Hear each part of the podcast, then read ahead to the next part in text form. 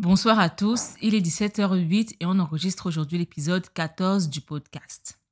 Comme pour les précédents épisodes, on parlera de trois sujets. On parlera de la démission de son poste, on parlera de la santé, prendre soin de soi, et on parlera de l'affirmation de soi. Vous me direz que ces derniers temps, je parle toujours de trois sujets. Je vous dirai que je ne sais pas pourquoi. Honnêtement, je ne sais pas pourquoi, mais ces trois sujets qui me viennent, du coup, je me dis pourquoi pas parler de trois choses et non d'une seule. Anyway, avant d'aborder ces trois sujets-là, je veux parler de quelque chose qui n'est pas du tout lié à ça. C'est la nouvelle année, déjà bonne année à vous. Je ne suis pas très bonne pour tout ce qui est souhait ou whatever. Je n'aime pas ça, en fait. Donc, je vous dis bonne année parce que je vais être polie, mais en réalité, je m'en fous. Je sais qu'en début d'année, généralement, les gens prennent des décisions, des résolutions et tout ce qui va avec. Et j'ai remarqué que de plus en plus de gens veulent être des stars sur Internet, veulent se faire connaître, veulent avoir des likes, veulent être reconnus dans la rue. Donc, c'est à ces personnes-là que je parle aujourd'hui.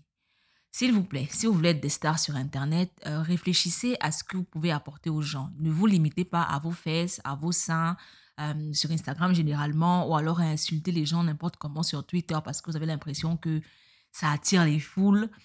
Ou alors, je sais pas, ne faites pas des choses inutiles, ne faites pas des choses qui peuvent vous porter préjudice, ne faites pas des choses qui peuvent porter atteinte à votre dignité juste pour des likes. Généralement, je vois des gens se ruiner aujourd'hui pour avoir une présence sur les réseaux sociaux. Quand je parle de présence, je parle de présence entre guillemets reconnue. Par exemple, il y a cette histoire de shooting photo, j'en ai parlé la dernière fois sur Instagram, où des gens dépensent des centaines de mille pour faire des photos, pour avoir des photos sur leur réseau. Est-ce que vous réalisez que vous êtes prêt à dépenser 200, 300, 400 000 juste pour avoir des likes? Ou alors, la nouvelle tendance, c'est le tourisme. On veut être un traveler, parce que c'est ça qui fait joli dans les bios. Traveler, 50 pays visités, 10 pays visités, machin, machin. Si vous ne voyagez pas pour le plaisir de la découverte et le plaisir de rencontrer de nouvelles personnes ou de nouvelles cultures, si vous le faites uniquement pour avoir des likes, alors vous dépensez votre argent vraiment pour rien. Il est préférable d'être déjà un traveler dans l'âme, de réfléchir de façon, logique par rapport à vos dépenses pour vos voyages, de planifier tout ça, de budgétiser pour tout ça et de profiter de ce voyage-là pour faire des photos et non de profiter des photos pour faire un voyage parce que ça va vous ruiner inutilement. So, don't do that. Je suis d'accord qu'aujourd'hui, on a l'impression d'exister seulement si on a des likes. C'est dommage, mais c'est ça. Mais ça ne signifie pas qu'on doive brader sa dignité ou dépenser toutes ses économies juste pour des gens en fait, qui n'ont pas... En fait, vous ne vous rendez pas compte, mais quand on like, c'est 4 tiers de notre vie, c'est-à-dire même pas une seconde. On passe sur la photo, on la like, on dit « Oh, c'est joli », on la regarde, on like et on oublie. C'est pas comme si on va rêver de ça la nuit, c'est pas comme si on va... vous portez au nu. Oh, non, c'est moins d'une seconde de nos vies, en fait, parce qu'il y a tellement de contenu sur Internet que si votre contenu est ce type de contenu-là qu'on rencontre partout, je suis désolée, mais vous serez une star éphémère. Par contre, si vous vous attelez à créer un contenu qui vous est utile déjà à vous-même et qui est utile aux autres, franchement, je pense que votre... je ne vais pas parler de célébrité, mais je vais dire que vous serez... Vos efforts seront reconnus sur le long terme. Donc, arrêtez de montrer vos corps inutilement. Arrêtez de dépenser votre argent inutilement juste parce que vous voulez être des stars sur Internet. C'est dommage. Ça ne rapporte pas, du moins, ça rapporte de l'argent quand on est plus ou moins utile. Donc, si vous n'êtes pas utile, ne vous dites pas qu'un matin, vous aurez des deals ou des partenariats, machin. Non, non, non, non, non. Si c'est juste vos fesses, vos seins, ouais, vous allez nous faire des pubs de soutien-gorge et tout. Mais bon, voilà quoi, ça ne va pas aller... plus loin que ça. Donc, si vous cherchez des résolutions pour la nouvelle année, je peux vous en proposer.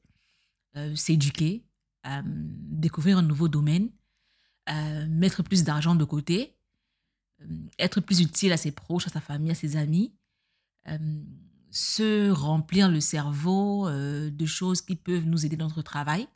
Ce genre de résolutions vous mèneront bien plus loin que vos fesses et vos seins à l'air. Honnêtement, just don't do that.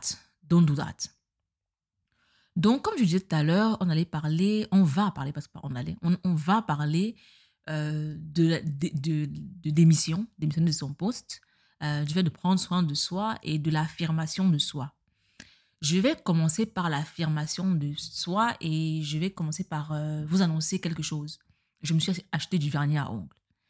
Vous me direz, qu'est-ce qu'on en a à foutre? Je ne sais pas, si vous n'en avez rien à foutre, vous éteignez et vous allez faire autre chose. Mais moi, je vais parler de mon vernis à ongles.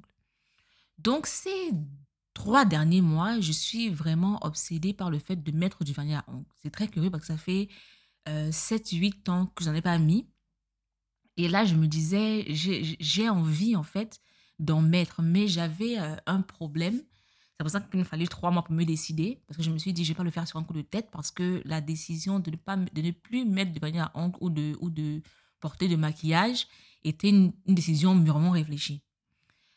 Il s'est passé quelque chose il y a quelques années. En fait, c'était en 2012. Oui, en 2012, j'ai coupé mes cheveux pour avoir les cheveux naturels. Je ne suis pas nappy. So just no, don't do that. Je ne suis pas nappy, je ne suis pas machin. Non, mes cheveux sont naturels. Point à la ligne. Donc, en 2013, je suis tombée sur j'étais très, très obsédée par tout ce qui était soin de cheveux, longs cheveux naturels. J'étais vraiment obsédée par ça. Je voulais avoir des cheveux super longs. Parce que quand ils étaient défrisés, ils n'étaient pas si longs que ça. Donc, je me disais, ouais, je pourrais en profiter, ils seront longs, machin. Et je voulais tout faire pour booster la pousse. Donc, j'ai acheté un complément alimentaire qui semblait faire rage à l'époque, qui s'appelle Airfinity. Je ne sais pas s'il est encore en vente, je ne sais vraiment pas. Donc, j'ai regardé plein de revues sur Internet, des vidéos sur YouTube, whatever. Et il y avait des gens qui disaient que ça ne marchait pas, qu'ils avaient eu beaucoup de casses, des cheveux qui s'affinaient et tout ce que tu veux. Mais j'ai préféré n'écouter que les bonnes revues et je me suis acheté Airfinity. Ça coûtait la peau des fesses, hein. C'était vraiment cher. Et j'ai commencé à prendre le truc. Je l'ai pris pendant 3 semaines et mes cheveux se sont affinés d'une façon déprimante. J'avais les cheveux super fins, super... c'était une catastrophe. Ça m'a fait limite une calvitie parce que quand les cheveux s'affinent comme ça, comme j'ai des cheveux super épais, je vais dire drus, gros, je ne sais pas comment on dit ça, les cheveux qui s'étaient affinés au-dessus ne supportaient pas la nouvelle pousse. Donc, les cheveux se cassaient et j'avais vraiment une calvitie. En plus de ça, j'avais le visage tellement gras que je nettoyais l'huile de mon visage au Kleenex. C'est vrai que c'est dégueulasse, mais voilà, il faut bien que je vous raconte ma vie. Donc, outre ça, j'ai eu une poussée de boutons et de pustules. J'en ai parlé déjà sur Instagram. J'en ai parlé plutôt brièvement. J'ai eu des pustules, des boutons, c'était l'horreur. Et à l'époque, je me maquillais moyennement, c'est-à-dire que j'aimais bien les fards à paupières, les rouges à lèvres. J'étais pas trop fond de teint parce que c'est lourd, ça prend du temps et tout ça. Donc, j'étais plus rouge à lèvres et fard à paupières. Quand j'ai commencé à en mettre, c'était une façon pour moi de m'affirmer parce que ma mère n'aimait pas trop qu'on se maquille. Donc, quand j'ai eu ma liberté, entre guillemets, c'était un peu une façon pour moi de m'affirmer, de me dire qu'aujourd'hui, je suis en charge de moi-même et que je peux faire de moi ce que je veux. Ça ne veut pas dire avoir les seins, les fesses à l'air. Hein. S'il vous plaît, non, ce n'est pas de ça que je parle. Je parle d'affirmation de soi, de se sentir maître de soi, en fait. Donc, pour moi, c'est ce que représentaient les rouges à lèvres et les fards à paupières. Quand j'ai eu ces boutons-là, c'était vraiment, vraiment difficile. J'ai dépensé des centaines de milliers pour pouvoir m'en débarrasser.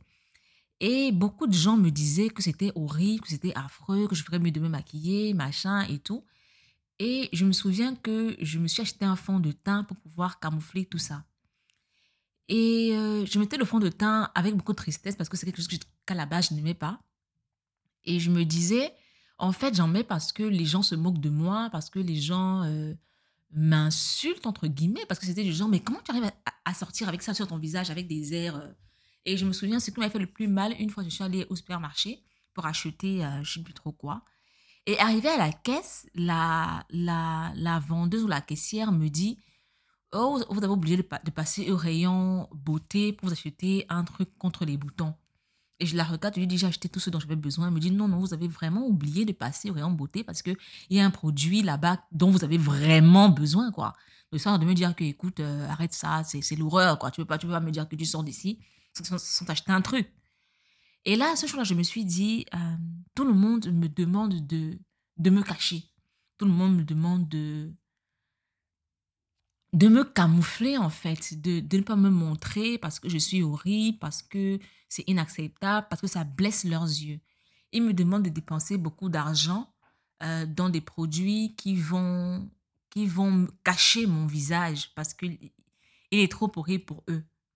Et je me suis dit, en fait, au lieu de dépenser autant d'argent pour me cacher, pourquoi ne pas travailler à avoir une meilleure peau? C'est-à-dire que à avoir une meilleure... à avoir une peau en santé, parce qu'elle était en mauvaise santé avec ce truc-là que j'avais pris pendant 21 jours. Je me suis dit, je préfère... à l'époque, j'étais vraiment dans tout ce qui était déconstruction de ce qui m'avait été appris pour pouvoir déchaîner l'humain en moi, comme je dis souvent. Donc, cet épisode-là s'inscrivait bien dans ce que je vivais à cette époque-là. Et je me suis dit, pourquoi est-ce que je vais dépenser autant d'argent parce que ces gens trouvent mon visage horrible? Il restera horrible, quoi que je fasse. Si je le camoufle le soir, quand je rentre chez moi, j'enlève mon fond de teint, j'ai un visage horrible.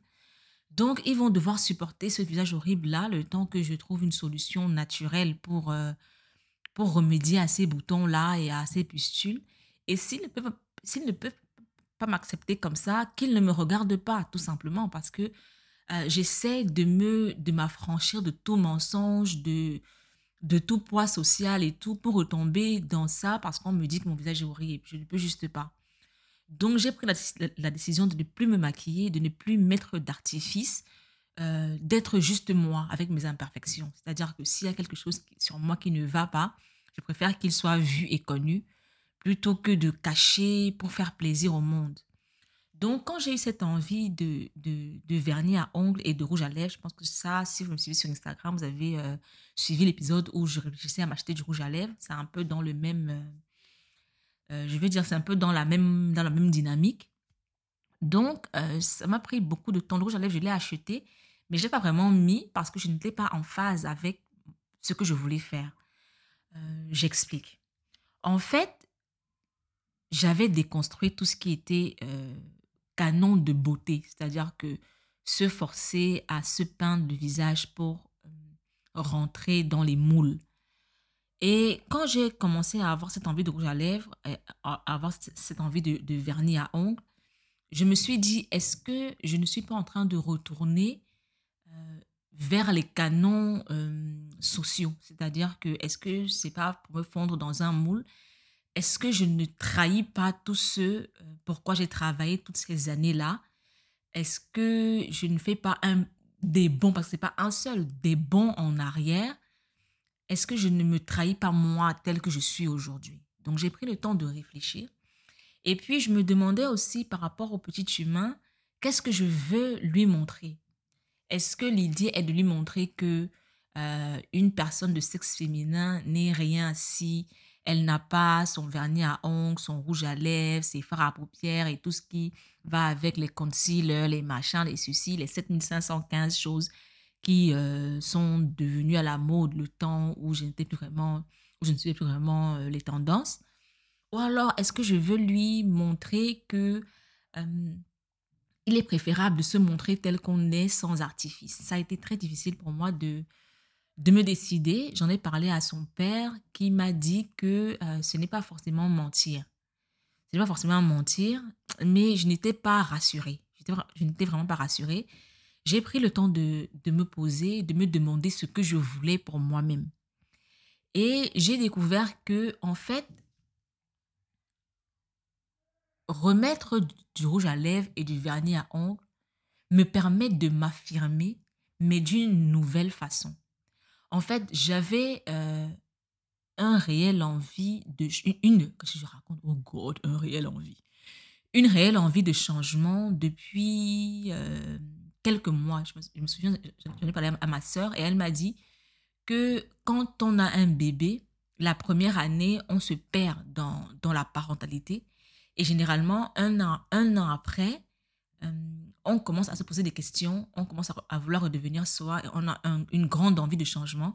Elle se souvient que elle, quand ça lui est arrivé, elle a redécoré toute sa maison. Elle m'a dit peut-être que c'est cette phase-là que tu traverses. Donc, j'ai pris le temps de me poser, de me demander, de réfréner mes envies, surtout parce que je me disais peut-être que ce n'est que passager, peut-être que c'est juste pour un moment, ça me passera. Si j'attends quelques mois, j'ai attendu 1, 2, 3 mois, ce n'est pas passé. Et je me suis aperçue que je suis dans une toute nouvelle dynamique. C'est-à-dire que là, on est en 2021, j'aurai 35 ans. Peut-être que c'est la crise de la 35aine, je ne sais pas si ça existe déjà, mais bon. Disons crise de la 35aine parce que je ne sais pas comment dire autrement. Mais j'ai une réelle envie de changement. Et justement, tout à l'heure, j'ai parlé de démission. Le fait de démissionner de mon poste fait partie de cette dynamique-là. C'est-à-dire que j'ai envie de changement, j'ai envie de me réapproprier mon moi. J'ai l'impression de l'avoir un peu perdu et j'ai l'impression d'avoir envie ou besoin de me redéfinir. Et ça passe par mon aspect physique également.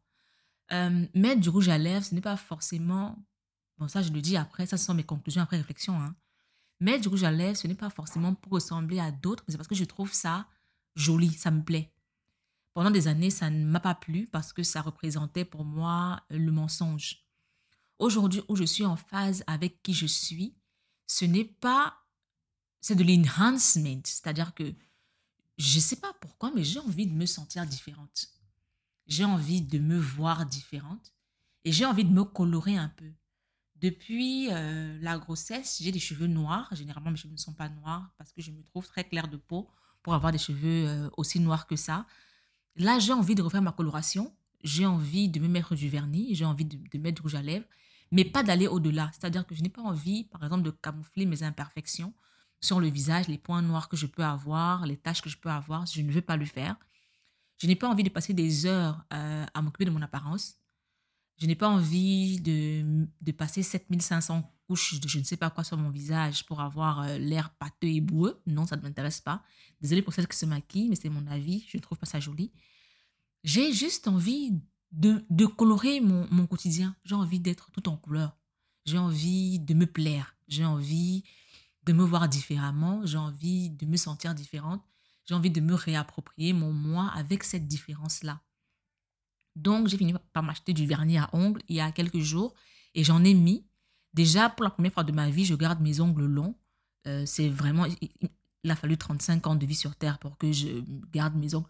Et quand je dis long, c'est pas long genre griffe avec des bouts pointus. Non, c'est vraiment mi-long. Parce que je m'occupe quand même d'un bébé. On va pas le griffer toutes les 14 secondes. Et puis, j'aime pas trop les ongles trop longs. Donc, je me vois, je me sens différente comme ça. Je me sens plus en phase avec la personne que j'ai envie d'être ces prochains mois ou années. Et je me sens bien. Je me sens bien. C'est vrai que j'avoue que mettre du vernis à ongles, ça peut prendre du temps. Et parfois, je me dis, est-ce que ce temps-là vaut ça? Mais après, je me dis, voilà, c'est ce que j'ai envie d'être ou de faire pour le moment. Ce n'est pas... me mentir parce que c'est pas comme si je rejette mon moi intérieur, non, je le colore juste. Ce n'est pas vouloir forcément suivre les canons sociaux parce que ça ne change pas vraiment mon physique. Après, je ne sais pas si ça semble être des excuses parce que jusqu'ici, je dois vous avouer que j'ai encore beaucoup de doutes. Là, je le fais parce que j'ai envie de le faire, mais les doutes restent. C'est-à-dire, je me demande,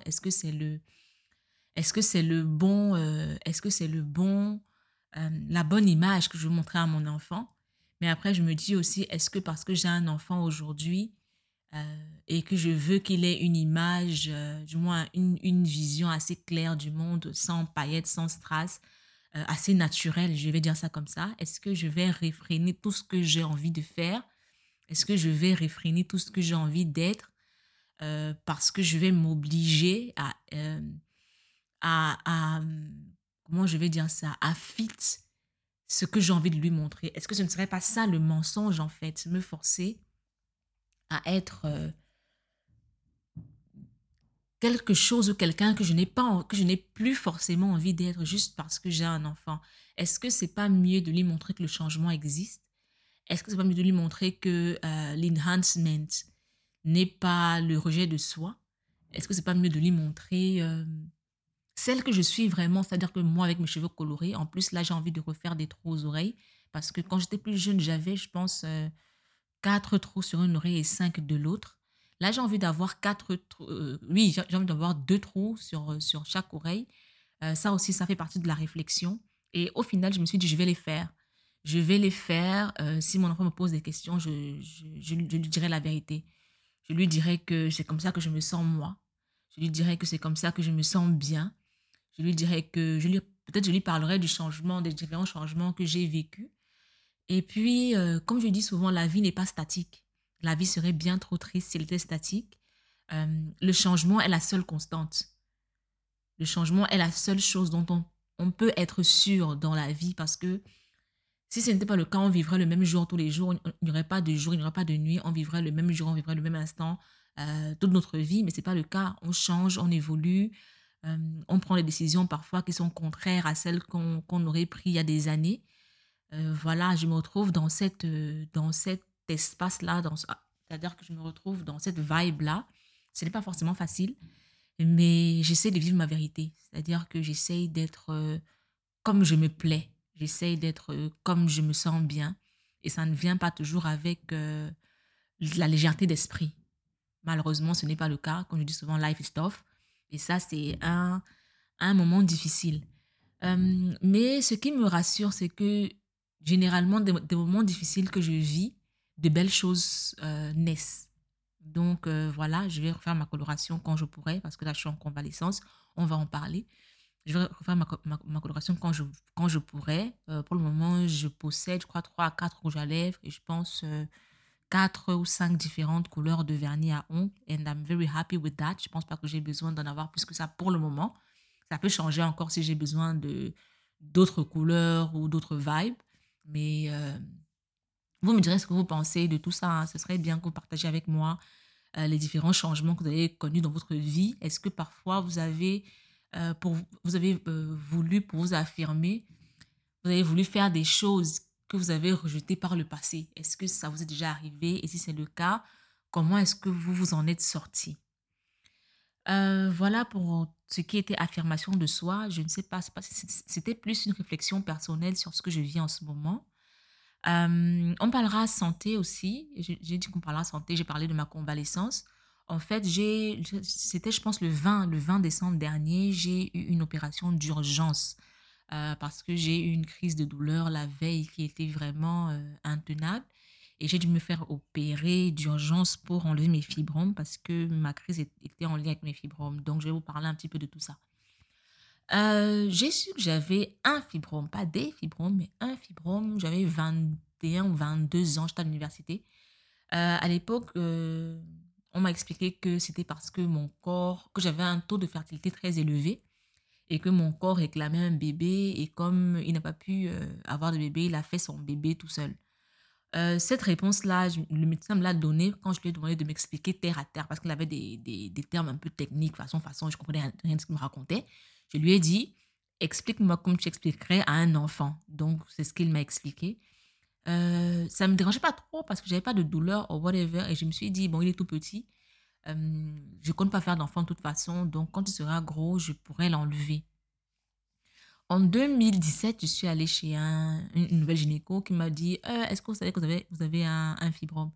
Je lui ai dit, oui, je sais que j'ai un fibrome, mais voilà. Elle me dit, ouais. Elle m'a dit, ouais, il est temps donc de faire un enfant. Je lui ai dit, ça, tu rayes ça de ta liste, de tout ce que tu veux. C'est quand même un big no. Pas d'enfant, rien. Oula, j'ai oublié de vous dire un truc par rapport au rouge à lèvres et tout ça. Désolée hein, de faire des digressions comme ça, mais vous me connaissez, supportez-moi comme ça. En fait, quand j'ai mis du vernis, quelqu'un m'a dit, tu commences enfin à prendre soin de toi. Pour moi, ça a été une insulte. Ça a été une insulte parce que je me suis dit, est-ce que c'est pas ce que je combattais? Est-ce que ça ne me ramène pas des années en arrière? Est-ce que je devrais vraiment faire ça? Et puis, je me suis dit, c'est pas ma faute, en fait, si cette personne-là a cette approche de la chose. Si cette personne-là se dit, prendre soin de soi, c'est être comme la société le veut. C'est triste, en fait, mais ça m'a fait me poser encore des questions. Vous me connaissez, je suis genre de questionner des trucs. Ça m'a fait me poser encore des questions, mais j'ai pris la peine de dire à la personne quel était mon ressenti. Elle m'a expliqué que non, ce n'était pas insultant. C'était juste pour dire qu'elle voit un changement. Donc, voilà, je fais face à ça aussi. Il y a des gens qui me disent « Oh, enfin, tu prends soin de toi !»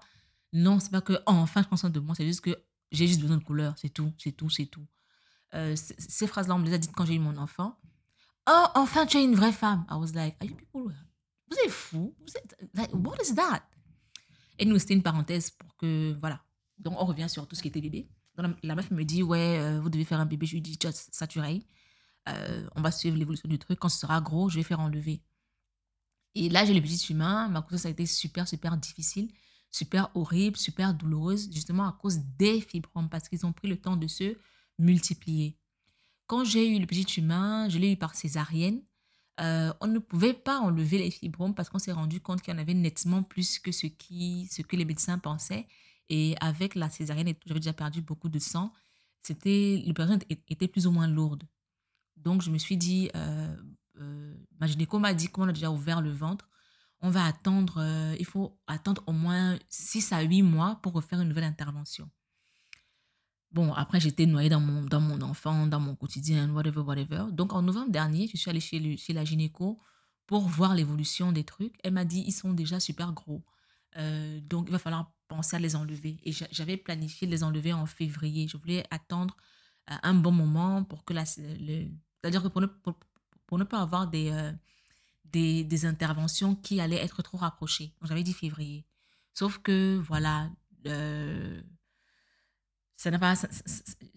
comment est-ce que je vais dire ça? Ça n'a pas pu attendre qu'en février. J'ai eu ma crise de douleur en fin décembre et il fallait absolument enlever ce truc-là. Ce que je veux dire, c'est que généralement, je suis très laxiste en termes de santé, surtout quand ça me concerne. Je ne prends pas vraiment les choses au sérieux. Je suis toujours en mode, ouais, ce n'est que mal de tête, ouais, ce n'est que ci, ouais, ce n'est que ça. Je ne vais à l'hôpital que quand je suis à l'article de la mort. Et je ne prends des médicaments que quand je suis vraiment mal. Et dès que je me sens mieux, même si le traitement, c'est genre 21 jours, si je me sens mieux après 5 jours, j'arrête. J'en parle parce que me retrouver sur une table d'opération d'urgence, ce n'était pas du tout prévu. Je suis sortie de chez moi, j'ai dit à mon enfant, je me boude, ce n'est pas grave, tout à l'heure, je reviens te voir et je sors de la maison, je ne rentre pas. Ça m'a fait comprendre que ce n'est pas forcément la bonne approche. C'est-à-dire que vivre comme ça quand on est seul, c'est une chose. J'ai toujours été seule, je n'avais pas de... Bon, quand je dis que j'ai toujours été seule, c'est pas comme si je minimise mes liens familiaux avec mes frères, mes sœurs et tout. Mais je veux dire, je n'avais personne à charge, en fait. Je n'avais la charge que de moi-même. Donc, ce n'était pas quelque chose de si important pour moi, quoi. Là, je me suis aperçue que ce n'est pas forcément une bonne habitude, qu'on soit seul ou pas. On doit apprendre à prendre soin de notre santé. Honnêtement, on m'a dit de nombreuses fois qu'il fallait faire enlever ce fibrome ou ces fibromes, c'est comme vous voulez. Mais je me suis toujours dit, oh, c'est pas encore grave, quand ce sera grave, je vais voir ce que je vais faire. Et je me suis rendu compte que dans mon entourage, beaucoup de gens pensent comme ça. Non, c'est pas si grave, non, ceci, non, cela. Et j'ai lu certaines études il y a quelques mois et j'ai regardé certains documentaires qui disaient que les Noirs, en général, ce n'est pas ce que je dis, n'est pas péjoratif. Les Noirs et les personnes pas forcément de la classe supérieure, financièrement parlant, sont très laxistes quand il s'agit de leur santé.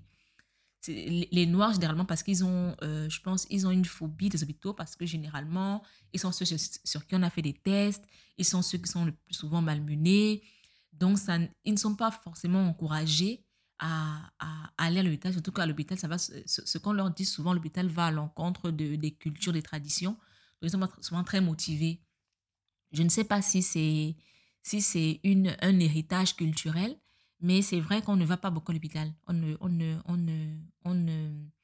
La santé n'est pas si... je sais pas, on se dit qu'elle est importante pour nous, mais on ne fait rien pour nous prouver à nous-mêmes qu'elle est vraiment importante.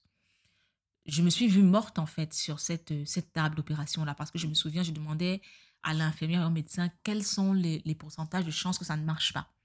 Ils me disent non, c'est une opération rapide, c'est pas aussi lourd que ça. Mais moi, je me disais juste, j'ai dit à mon enfant que j'arrive. J'ai dit à mon enfant que je sors, c'est pas grave, je reviens dans quelques heures, whatever. Et là, je rentre pas. Il se passe quoi si je meurs ici? Il se passe quoi? Je n'ai même pas... j'ai pas fait ci, j'ai pas fait ça. Il ne sait pas ci, il ne sait pas ça. Je ne l'ai pas dit ci, je ne l'ai pas dit ça. Si je meurs aujourd'hui, comment est-ce que je gère? Donc, déjà, comment est-ce que je gère? Je ne suis plus là pour gérer quoi que ce soit. Anyway. Donc, j'ai envie de vous demander de faire des bilans de santé, d'avoir ça aussi comme résolution. Ça peut être pas mal de faire des bilans de santé, de prendre plus soin de vous. Pas seulement côté physique, fringues, maquillage, parfum, machin, non. Prenez soin de vous sur ce volet-là, oui. Prenez soin de votre santé mentale, mais aussi de votre santé physique. Ces derniers temps, on parle beaucoup de santé mentale, mais on semble oublier la santé physique. Il faut absolument prendre soin de santé physique. Quand j'ai vu les énormes fibromes qui ont été enlevés de mon corps, je n'en revenais pas. On en a enlevé, je pense, 7. Et puis, on a coupé les arrivées, entre guillemets, des autres petits dans le ventre, parce qu'il y en avait bien plus que 7. Quand j'ai vu ces gros trucs-là et quand j'ai eu le sentiment de légèreté dans mon corps, c'est-à-dire au niveau de mon abdomen, parce que j'étais tellement habituée à les avoir avec moi que je ne me rendais pas compte que c'était lourd sur le plan physique. C'était lourd de porter ces fibromes-là. Donc, je me suis sentie légère. Je me suis dit, mais en fait, c'est un truc, peut-être que si j'avais fait l'opération... En 2017, quand on s'était rendu compte, quand la gynéco m'avait dit il faudra faire un enfant ou enlever le fibrome, je n'en serais pas là. Je n'aurais pas eu une grossesse aussi difficile. Je n'aurais pas eu une opération d'urgence. Je n'aurais pas eu à laisser mon enfant à la maison comme ça pour me retrouver sur une table d'opération. C'est des choses auxquelles on ne pense pas. Et pour vous dire la vérité, ça a été une véritable épreuve pour moi de suivre le traitement après l'opération. Parce que, quoi qu'on puisse dire, je récupère quand même bien des opérations. Parce que... j'ai plutôt bien récupéré de ma césarienne. Là aussi, ce n'était pas si lourd que ça. Le lendemain, j'arrivais à marcher sans souci, à me lever, à faire tout ce que vous voulez. Donc, il m'a été difficile de suivre le traitement, de prendre les médicaments, de les prendre régulièrement, de faire ce qu'il fallait, parce que je me disais, de toute façon, je vais déjà un petit peu mieux, donc voilà, quoi, ça va. Mais on ne voit pas ce qui se passe dans nos corps. Donc, on a toujours l'impression que ça n'existe pas. Pourtant, ce n'est pas le cas. C'est lourd, ça peut nous mener très loin, ça peut nous mener à notre mort. Après, je n'ai pas si peur de la mort que ça, mais aujourd'hui où j'ai un enfant, j'aimerais bien vivre longtemps, j'aimerais bien vivre jusqu'aux 30 ans de petit humain. Ça, c'est mon idéal, être là jusqu'à ces 30 ans au moins. Donc, prenez soin de vous, prenez soin de votre santé mentale, oui, mais aussi de votre santé physique. Faites des bilans de santé. Si vous avez des fibromes ou whatever, et si vous avez les moyens financiers de vous les faire enlever, ou alors si vous avez des assurances au boulot, voyez comment ça marche. Pouvoir les faire enlever parce qu'honnêtement, ce n'est pas très drôle de se retrouver couché par terre en route parce qu'on a mal, et qu'on est tout seul et qu'on est obligé d'appeler les gens pour qu'ils viennent nous chercher, nous ramasser comme une loque par terre. Oh non, la crise de douleur que j'ai eue là, franchement, j'ai vraiment pensé que j'allais mourir et je ne souhaite ça à personne. So, prenez soin de votre santé physique. Le dernier point à aborder, c'était la démission. Pourquoi est-ce que j'ai envie de parler de démission? J'en parle parce que j'ai démissionné de mon poste.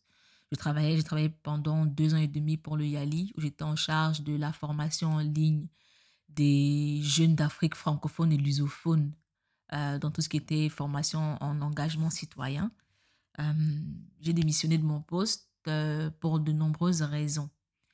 En fait, comment est-ce que je vais... Bon, j'en ai parlé un petit peu sur le blog, donc je vais rapidement brosser ça. Comme j'ai dit, je n'avais la charge de personne. Donc, j'avais une façon assez particulière de gérer mes contrats de travail.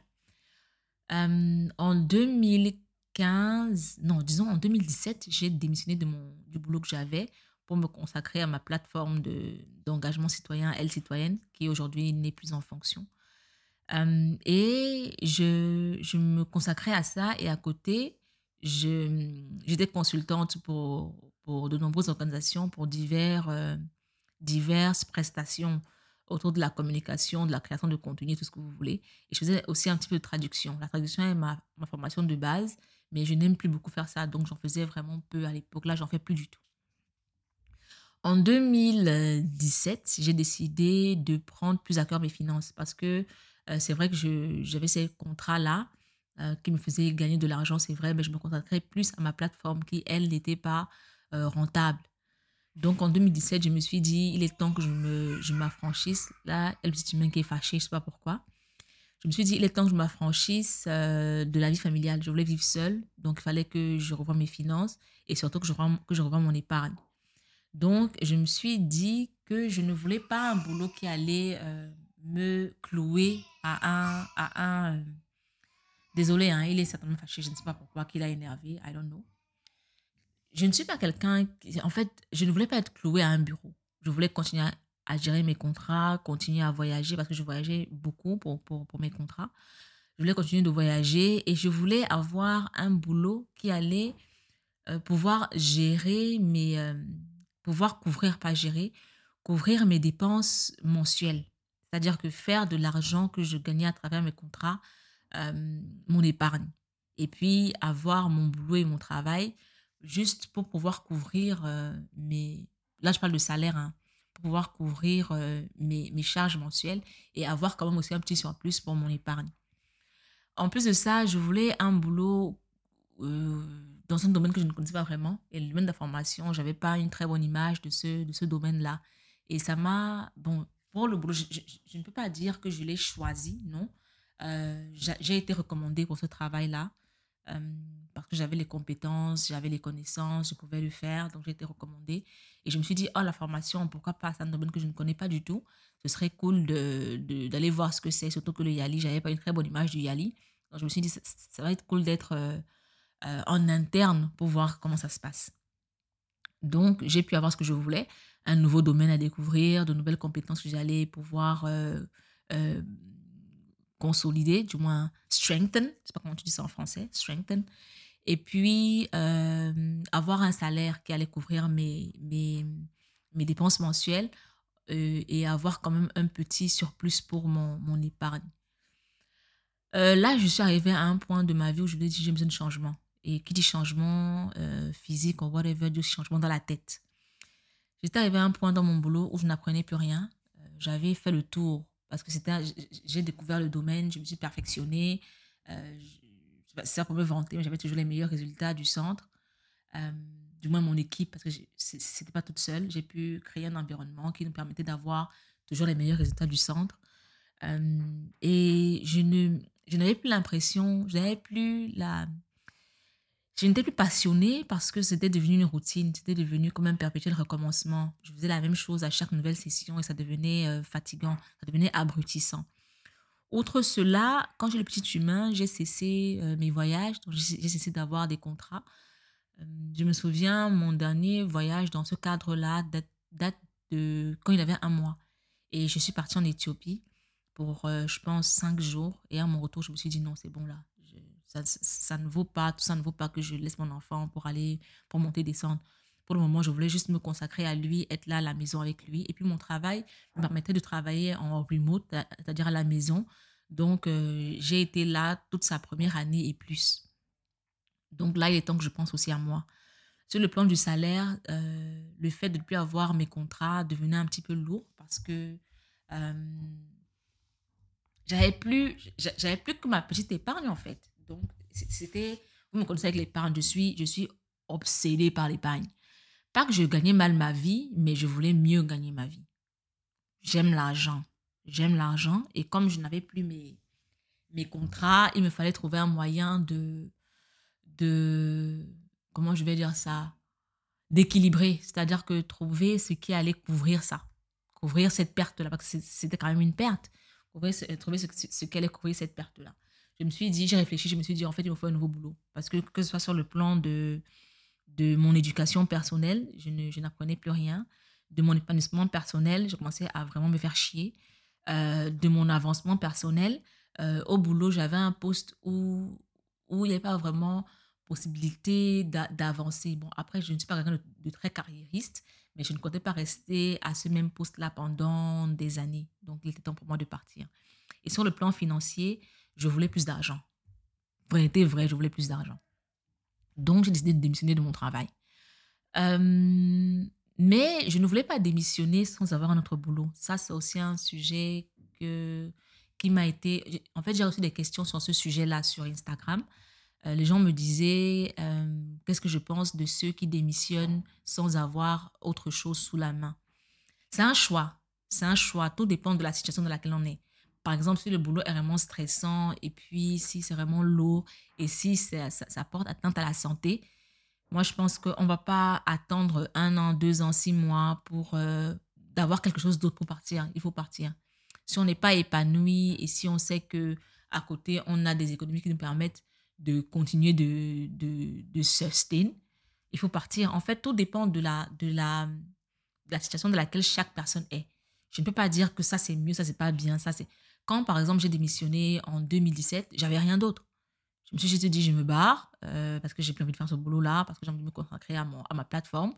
Je sais que j'aurai mes petits contrats, petits, grands, comme tu veux, mais mes contrats ponctuels de temps... Pardon, je changeais de position. De temps à autre, je pourrais quand même sustain. Je pourrais quand même survivre. En plus, je n'ai pas de facture, je n'ai pas de loyer à payer, tout ça. Donc, c'est OK. J'ai rien, je me barre. Là, par contre, je ne voulais pas partir en n'ayant pas un autre boulot sous la main.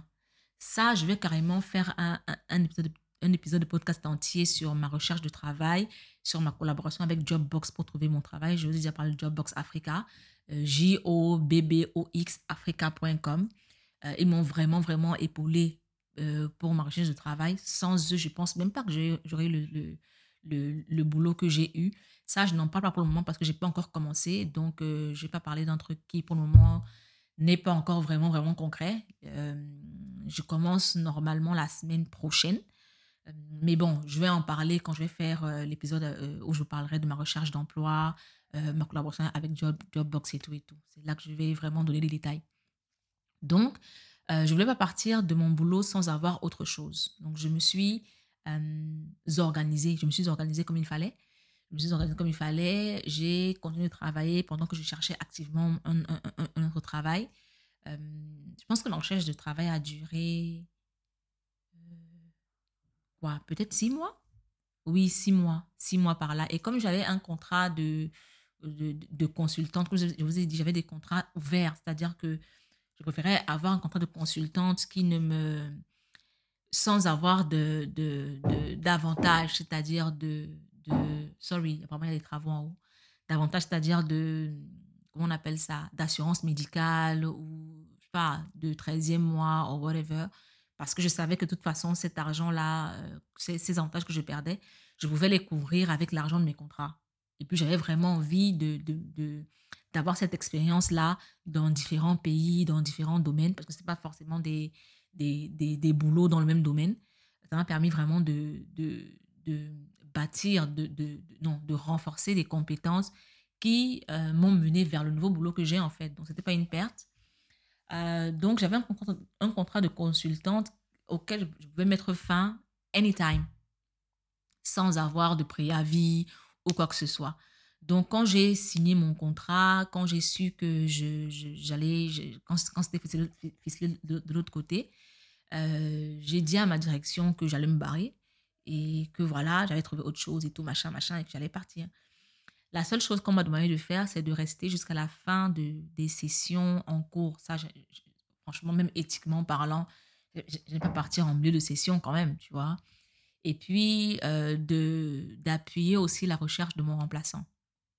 Ce que j'ai fait, ça s'est même fait après, parce que mon contrat, du moins, j'ai cessé de travailler là-bas le 31 décembre.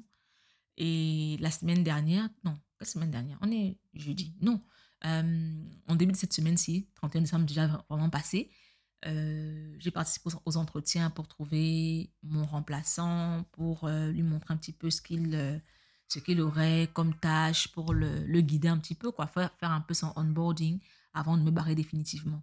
Bon, pas définitivement, parce que s'ils ont besoin de moi, je reste ouverte. Il y a une chose qui est claire, c'est que je ne veux plus avoir à me séparer d'un boss de manière... en laissant un goût amer. Parce que quand je suis partie de mon boulot en 2017, ce n'était pas seulement parce que je voulais faire autre chose, mais c'est parce que le boulot devenait lourd et avec le boss, on ne s'entendait pas du tout. On n'avait pas des caractères alignés, on n'avait pas des façons de travailler alignées, on n'avait pas la même vision des choses et parfois ça allait en véritable clash. Et je sais aujourd'hui que moi, personnellement, je n'ai pas une bonne image de la personne. Et il n'a pas une bonne image de moi non plus. Je sais aujourd'hui que je ne peux pas forcément le recommander. Vous me direz, ouais, c'est ton boss et tout. Oui, mais sauf que dans le domaine de la gouvernance et de la citoyenneté, on se recommande parce que c'est comme ça. Il n'y a pas forcément de boss, de pas boss, machin. Je peux le recommander par rapport à ses, à ses compétences et connaissances. Je sais qu'il a de très bonnes compétences et de très bonnes connaissances. Il peut être super utile sur le projet, mais je préférerais, moi, ne pas travailler sur ce projet-là avec lui parce que je sais qu'on n'est pas alignés. Donc, partir en ayant un goût amer ou en laissant un goût amer, c'est quelque chose que je ne veux plus avoir à faire dans ma vie. Je ne veux plus avoir à vivre ça. Donc, j'ai fait l'effort de partir dans de très bons termes. Là, par exemple, ma boss m'a dit « C'est vrai que tu n'es plus ici, mais j'aimerais quand même qu'on puisse se poser pour réfléchir à comment améliorer notre travail et la formation pour 2021. » S'il y a un meeting, si je suis convoquée, j'irai au meeting. Je vais apporter ce que je peux apporter. Je vais appuyer comme je peux appuyer. Je reste disponible. Je n'ai pas demandé de per diem ou d'argent ou whatever, non. Parce que je pense qu'on a quand même travaillé dans de bons termes. Et je ne suis pas en mode people buy, quoi. Avec vous, comme avec vous à la fin de l'épisode quand on dit people buy. Non, ce n'est pas ça. Je veux vraiment rester dans de bons termes avec les personnes avec qui j'ai travaillé. En plus, c'est des personnes que j'apprécie vraiment et qui, je pense, m'apprécient aussi. Donc, voilà, je ne peux pas partir en laissant un goût amer. Je disais tout à l'heure que j'ai reçu des questions sur ce qui est sur la question de la démission. Il y a un mec qui m'a demandé de parler, de dire ce que je pense, en fait, des gens qui ont un boulot, démissionnent, vont faire autre chose, démissionnent parce qu'ils n'aiment pas ce qu'ils font, parce qu'ils ne sont pas épanouis, machin et tout et tout. Honnêtement, je ne suis pas là pour dire que c'est bien ou c'est pas bien. Comme j'ai dit, chacun fait ce qu'il arrange. La seule chose que je dirais, c'est que si la personne a déjà eu ça de manière répétée, il serait bien qu'elle se pose et qu'elle se demande ce qu'elle veut. En termes de tâches, en termes d'industrie, quand je dis industrie, je parle de domaine. C'est-à-dire que moi, par exemple, je sais que j'aime les domaines, tout ce qui a trait à la gouvernance, à la citoyenneté. Et mon nouveau boulot est dans ce domaine-là aussi. Depuis 2015, je travaille dans ce domaine-là. Et mon nouveau boulot est dans le domaine de la gouvernance et l'action citoyenne. Je formais les gens, du moins je participais à la formation des gens en action citoyenne au YALI. Donc, c'est vraiment ce que j'aime faire. En termes d'industrie, c'est dans ce domaine-là que je veux évoluer jusqu'à ce que j'en ai marre. J'ai voulu dire jusqu'au bout, mais on n'est jamais sûr de rien. J'étais très passionnée par la traduction. Je voulais même faire un doctorat en terminologie. Et aujourd'hui, pour rien au monde, je ne ferai pas ce doctorat parce que je ne veux plus être dans le domaine de la traduction. Donc, je ne peux pas dire jusqu'au bout, je vais dire jusqu'à ce que j'en ai ma claque. Donc voilà, tout dépend de ce qu'on veut pour soi. Mais il est inutile d'agir comme une tisse à rebondir partout sur les terrains. Non, que la personne prenne le temps de se poser, de se demander déjà quelles sont ses compétences, quelles sont ses connaissances, qu'est-ce qu'elle veut vraiment faire et quelles sont les compétences et les connaissances qu'elle doit acquérir ou renforcer pour réussir dans ce domaine-là, c'est-à-dire pour être le plus utile possible aux différents postes qu'elle peut avoir. Ça ne sert à rien de dire « ouais, j'essaye ça, ouais ». Non. Qu'on se pose et qu'on réfléchisse et qu'on fasse les choses comme des adultes. Voilà tout ce que je peux dire. Après, si ça l'arrange de continuer à faire comme ça jusqu'au moment où elle trouvera le poste qui lui parlera, libre à elle. Je ne fais que dire ce que moi j'aurais fait, mais je ne suis pas à sa place. Bon, ça c'était le chit-chat. Qu'est-ce que je raconte ? Le chit-chat, voilà, 2021, donc le premier épisode de l'année, 14e épisode de la durée de vie du podcast. Je pense que j'ai dit tout ce que j'avais à dire. J'ai parlé d'affirmation de soi, j'ai parlé de prendre soin de soi, de sa santé, j'ai parlé de démission de son poste. Donc, voilà, people buy.